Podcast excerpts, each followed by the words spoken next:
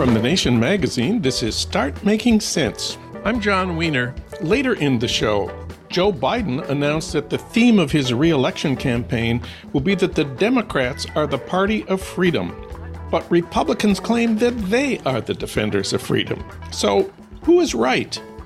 Eric Foner has the answer later in the show.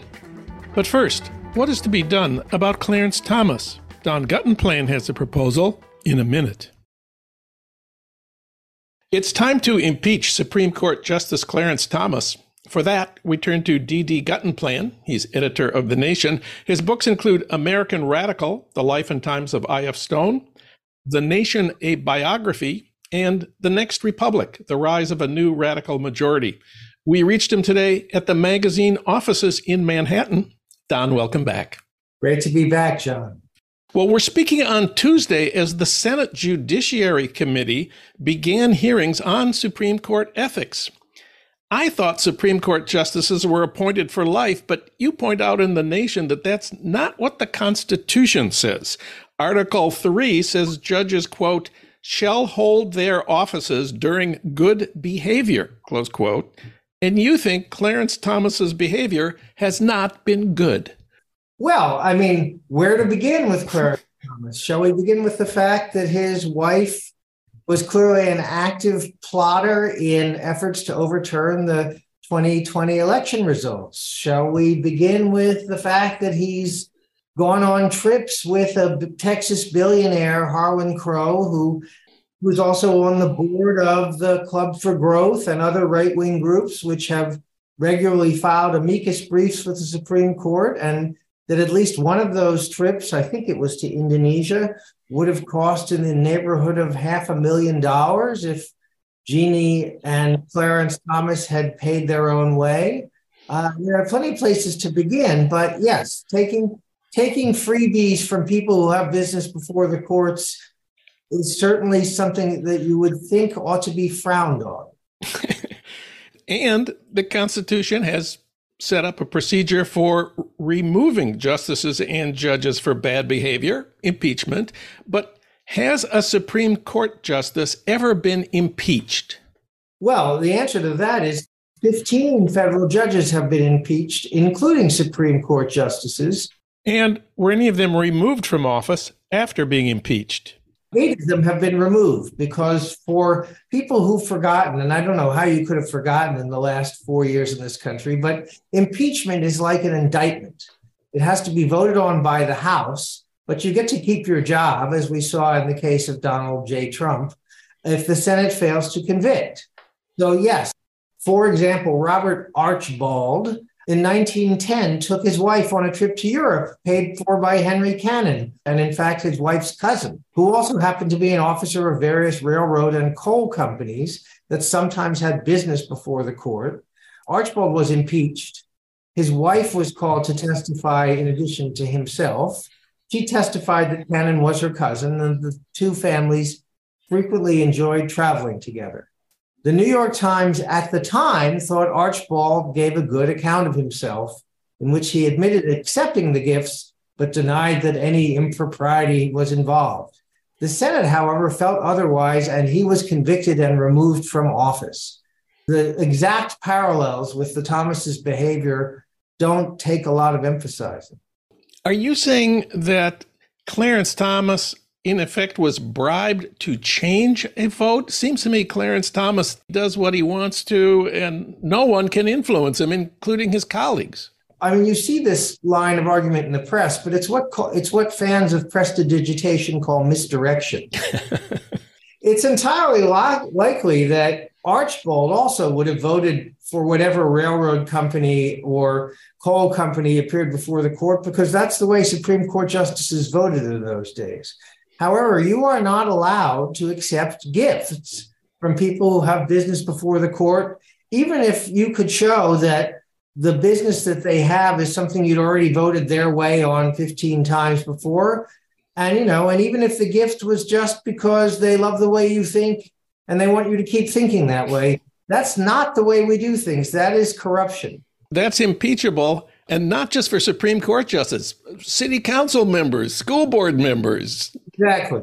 So, you know, the argument that I was going to vote that way anyway is always a, a, classic piece of misdirection and is never relevant to the question of whether you are allowed to take money from somebody who has business before your court. Now we get to the current political realities. Congress has the power to impeach Clarence Thomas and remove him from office, but it doesn't have the votes. Just to review, the impeachment process begins with the House Judiciary Committee holding hearings now, Republicans control the House, they control the Judiciary Committee. It takes it would take 218 votes in the House to impeach a justice and send his case to the Senate for trial. Doesn't seem like there are 218 votes. No, there are lots of lots of pieces here. One is would the House conceivably impeach Clarence Thomas? And the answer to that is you don't know until you try if Republicans want to go on record as saying this kind of corruption is fine as long as our guys do it, then Democrats ought to give them that chance again and again and again. And also, given the current balance of forces in the House and the fact that you've got, you know, these uh, loose cannon pop right wing populists who might well decide this is where they want to make Kevin McCarthy look bad. And we should again give them the opportunity to do that. So there's every reason to push for Democrats in the House to push for impeachment and for Democrats on the Judiciary Committee in the House, particularly. The Senate can take some actions on its own. Senate committees have power to oversee the court in some ways, and Senate, of course, is controlled by Democrats, and the chair of the Senate Judiciary Committee is Democrat Dick Durbin of Illinois. Last week, he invited Chief Justice John Roberts to testify at today's hearing, we're speaking on Tuesday, about Supreme Court ethics. Roberts declined the invitation, citing what he called separation of powers concerns and the importance of preserving judicial independence. What do you think of those reasons? Well, I think they're bunk, but they're plausible bunk. Some nation listeners may recall that back in the 1950s, there were two committees that were trying to root out communists in the federal government. There was a House committee, the House Committee on Un American Activities, and there was a Senate committee. And the Senate committee, even though this was the House committee's main kind of bailiwick, the Senate committee, under a fellow named Joseph McCarthy, managed to make quite a lot of noise. So it's clear that if the Senate committee wants to use its subpoena power, wants to call witnesses before it, wants to swear them in under oath, and wants to take testimony under the penalty of perjury, it can go pretty far if it wants to. The question is do Democrats want to? Do they want to make a fight over this? Do they have the will to fight? And that is a question that I'm afraid the answer so far seems to be not so much. Well, there is a bill, a bipartisan bill in the Senate now. Angus King of Maine and Republican Lisa Murkowski of Alaska have co authored a bill that would require the Supreme Court to create its own code of conduct for justices and require the court to publish that code and appoint someone to hear complaints about potential violations. And it would mandate an annual report on such investigations and require that they make public actions taken by the court in response. So, this is a bill that would require the court to impose an ethical code upon itself, because, as we've learned recently, the Supreme Court does not have a code of ethics. In, under this bill, Congress would not determine what that code could be or what the punishments should be. What do you think of that as a response to the Clarence Thomas case? Uh, I think it's incredibly inadequate. You there again, there are lots of pieces to that. First of all, there is a code of conduct for federal judiciary for the federal judiciary. It's just not clear that it applies to the Supreme Court, but it also isn't clear that it doesn't apply to the Supreme Court. So, you know, one thing to do is to haul them up on charges of violating that code and see whether they want to say it doesn't apply to us. We get to set our own rules.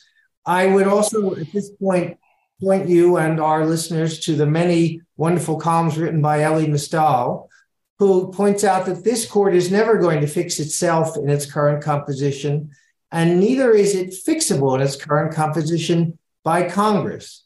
And that, you know, in order to get decisions that are more in line with what most people in this country actually want, you're going to have to change the composition of this court, probably by adding additional justices. Again, that's something that doesn't require a constitutional amendment, that is well within the power of the president, particularly if the Democratic Party control both houses of Congress in the next election. It's been done many times in our past. You know, the court started out with five justices. Here we are at nine.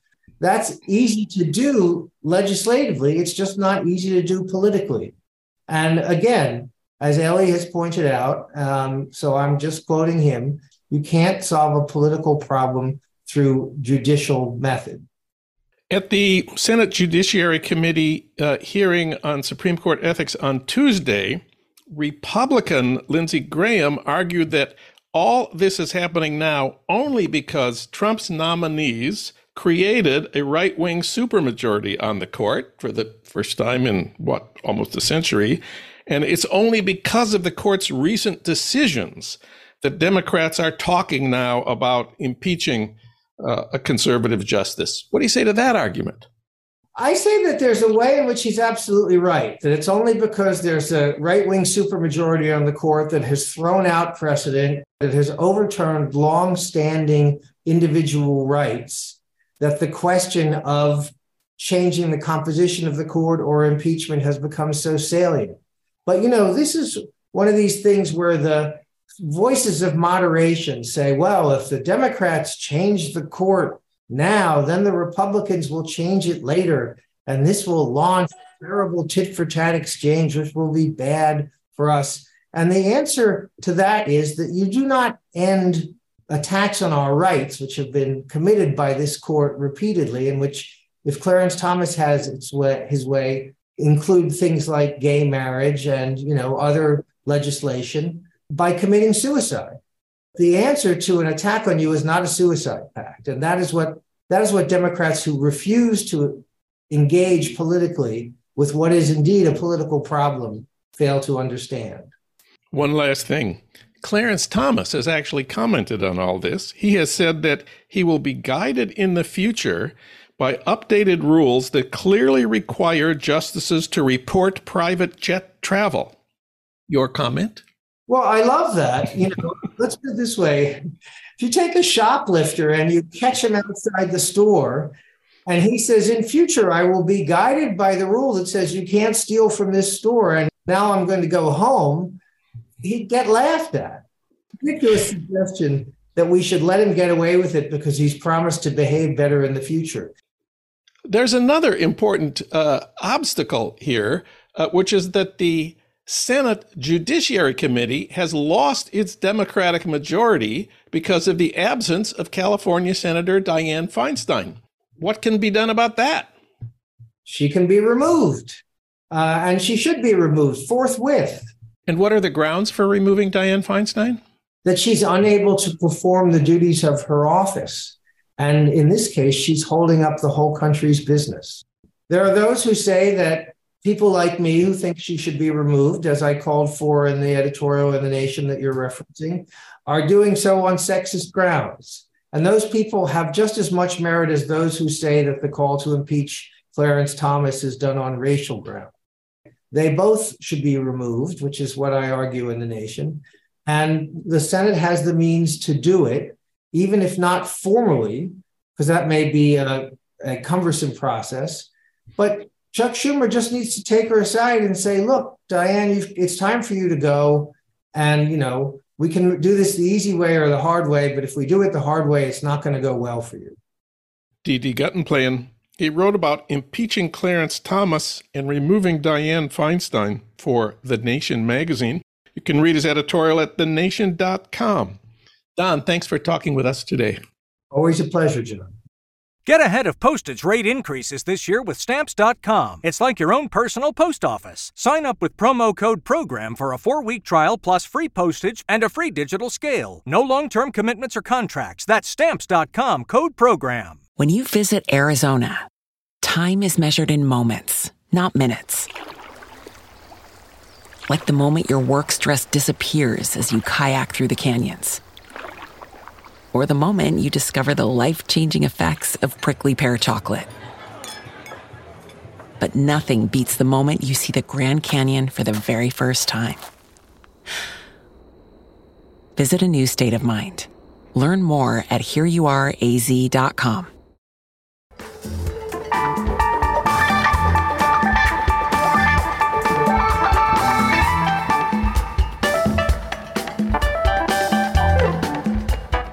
When Joe Biden announced last week that he was running for re election, nobody was surprised. But his announcement video did make clear what his central campaign theme would be. His opening words were, quote, freedom, personal freedom is fundamental to who we are as Americans, close quote.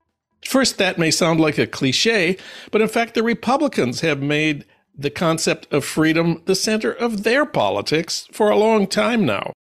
For that story, we turn to Eric Foner. Of course, he taught history at Columbia for a long time. His work on Reconstruction and the Civil War won the Pulitzer Prize, the Bancroft Prize, and the Lincoln Prize. He's also written for the New York Times op ed page, the TLS, the LRB, and The Nation, where he's a member of the editorial board. And he's the author of the book, The Story of American Freedom. We reached him today at home in Manhattan. Eric, welcome back. Nice to be here, John. When Ron DeSantis delivered his State of the State address last year, he declared that Florida was the nation's freest state. He used the word freedom more than half a dozen times. And Trump called his campaign tour last year the American Freedom Tour. So we are hoping you can tell us who is right about freedom Republicans or Democrats? What is the real meaning of freedom in America? Freedom is uh, the pretty pretty much the central idea of American political culture, political language. The thing to understand about it, uh, even, even, though many people think there's just one notion of freedom and they happen to have it, but uh, there are no other ones worth considering. But freedom is always a contested idea. There are always multiple definitions of freedom uh, in the political atmosphere, and these things change over time. And in fact, the experience and the definition of freedom grows with the struggle of people who feel that they are being denied freedom to uh, enjoy it as they uh, as they see fit. So um, nobody is right and nobody is wrong in this debate. Uh, that is to say that there are all, there have always been these contested notions uh, of freedom. And uh, they have changed over time and they will continue to change over time.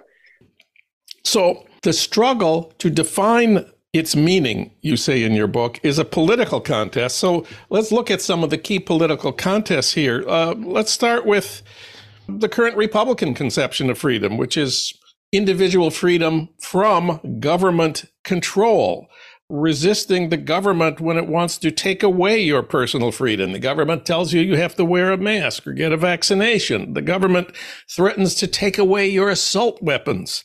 The government wants to control your medical care.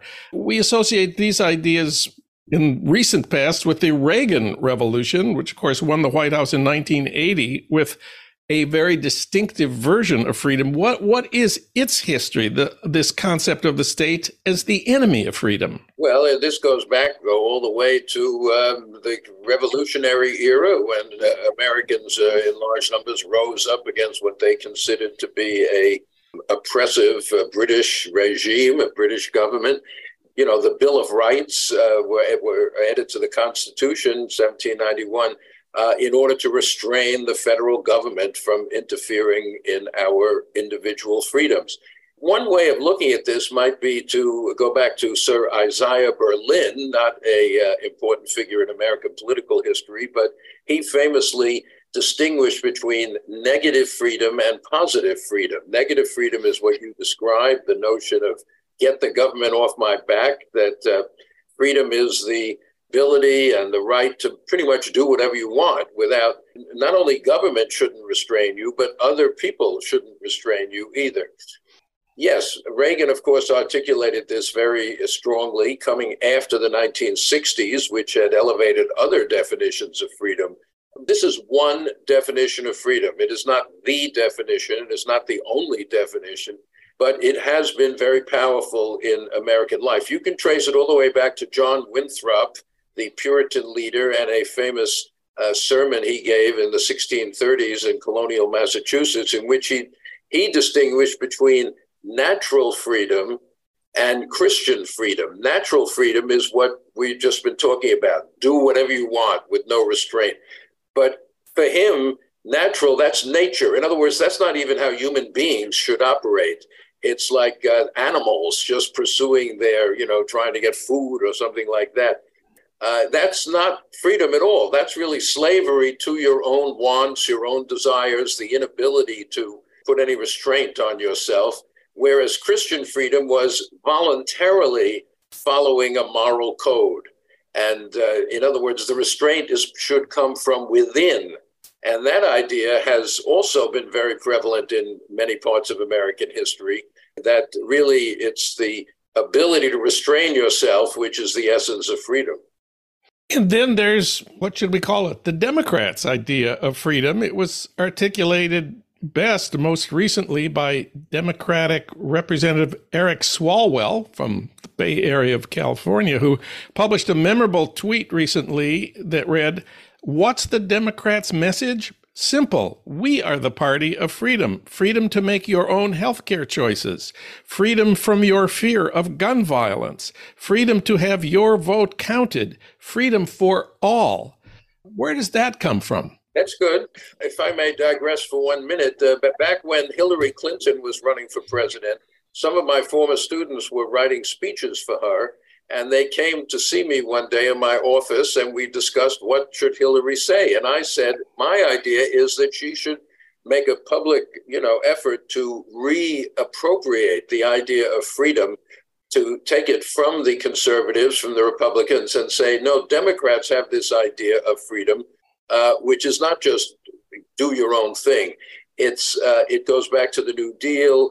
It, it's based on per- security, personal security, economic security. Roosevelt said in the 1930s the necessitous person, that is the poor person, is not really free because you can talk about freedom as choice, but if you have no economic resources, you can't make any real choices. And uh, you don't have the ability to do that. So the democratic idea of freedom, and I hope that Biden sticks with this because to me it's a very effective argument, is that that freedom is the ability to take part in public life, the ability to have freedom from want, Roosevelt said, one of the four freedoms of World War II. If we help people get out of dire economic circumstances, we are actually increasing their freedom by a large amount. So then, of course, that goes back way before the New Deal. It goes back to the 19th century, to the labor movement, to the populists. Many uh, radical groups in American history have emphasized this notion of freedom from want as the real freedom. And you mentioned very briefly that the '60s had a distinctive conception of freedom. Uh, freedom now was the was the cry, and this was, of course, a mass movement in the streets. The strange thing about this is it ended up greatly expanding our laws about freedom, both in Supreme Court decisions and and in congressional laws. How how did that happen? Well, it's true. The, the, the, the, 60s, I think, did transform Americans' ideas about freedom. Uh, do your own thing. You know, in a certain sense, there's a kind of funny overlap between the 60s social movements, particularly the student movements of don't listen to outside restraints. And then in the 70s and then 80s with Reagan, again, the idea of freedom being action without outside uh, pressure, outside restraint. What was new about freedom in the 1960s was that it was pushed into personal life, into private life. Freedom originally was either an economic concept or a political concept, the ability to vote, the ability to take part in government, but now it's personal.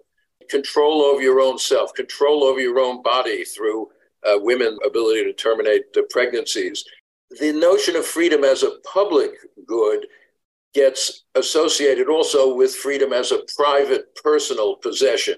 And that doesn't bode well for social movements, actually, because it's a totally personal thing. But that's then picked up by uh, Reagan. You know, it, the place, the site of freedom is the marketplace, the economic marketplace. That's where real choice exists. You can go to McDonald's or Burger King. That's freedom. you know? So that this notion of personal choice as freedom gets pushed into consumer society where freedom is just buying whatever you feel you can you, you want to acquire. So Biden will campaign, it seems now, uh, anyway, arguing that the Republicans want to take away your freedom. They want to take away the freedom for women to control their own healthcare decisions. They want to take away the freedom to vote through restrictive uh, laws and gerrymandering.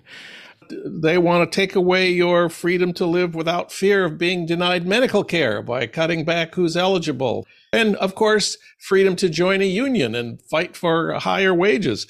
Am I leaving anything out here? Many Americans seem to be uh, have concluded that another key element of freedom is the ability to own a weapon, to own a gun. Yes. And the Second Amendment is the essential definition of freedom. Everybody should be packing heat, and that would make us a truly free society.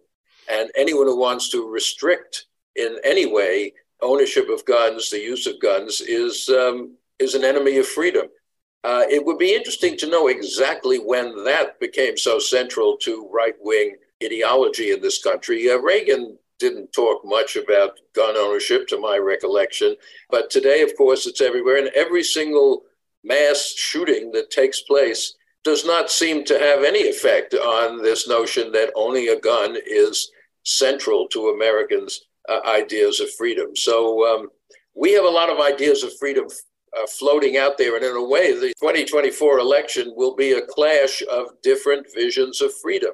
Just as, for example, the 1964 presidential election in his book, uh, The Making of the President, 1964, the journalist Theodore White, uh, who covered the whole campaign, um, said that what was going on in the presidential election was a battle between two ideals of freedom. One was the civil rights movement, with its cry, you know, freedom now, and its freedom rides and its freedom songs. The, the civil rights movement took the idea of freedom, which had been pretty much a Cold War shibboleth in the 1950s. And, uh, you know, we were the free world, and anyone on our side out there was part of the free world. It could have been South Africa, it could be anybody, any dictatorship. The civil rights movement tr- totally transformed the idea of freedom into something much broader. When Martin Luther King ended his great speech at the Lincoln Memorial, free at last, free at last, he wasn't talking about owning a gun. He wasn't talking about paying low taxes or not having regulation of what you do. He was talking about freedom as a total transformation of Black people's lives. And then on the other hand, in 64, you had the Goldwater movement, which was heightened this notion of freedom just being an individual possession uh, with no outside restraint whatsoever, which will lead eventually to Reagan and then up to whoever it is today. DeSantis isn't freedom in the title of DeSantis's book that he's flogging all over the country. Yeah, I think so. Uh, I haven't read it yet, but uh, perhaps I won't at all. But uh, freedom is always a contested idea. We'll see which ideal of freedom most Americans find most appealing. Eric Foner, he wrote the book, The Story of American Freedom, newly relevant in this political year. Eric, thanks for talking with us today. Yes, good to talk to you, John.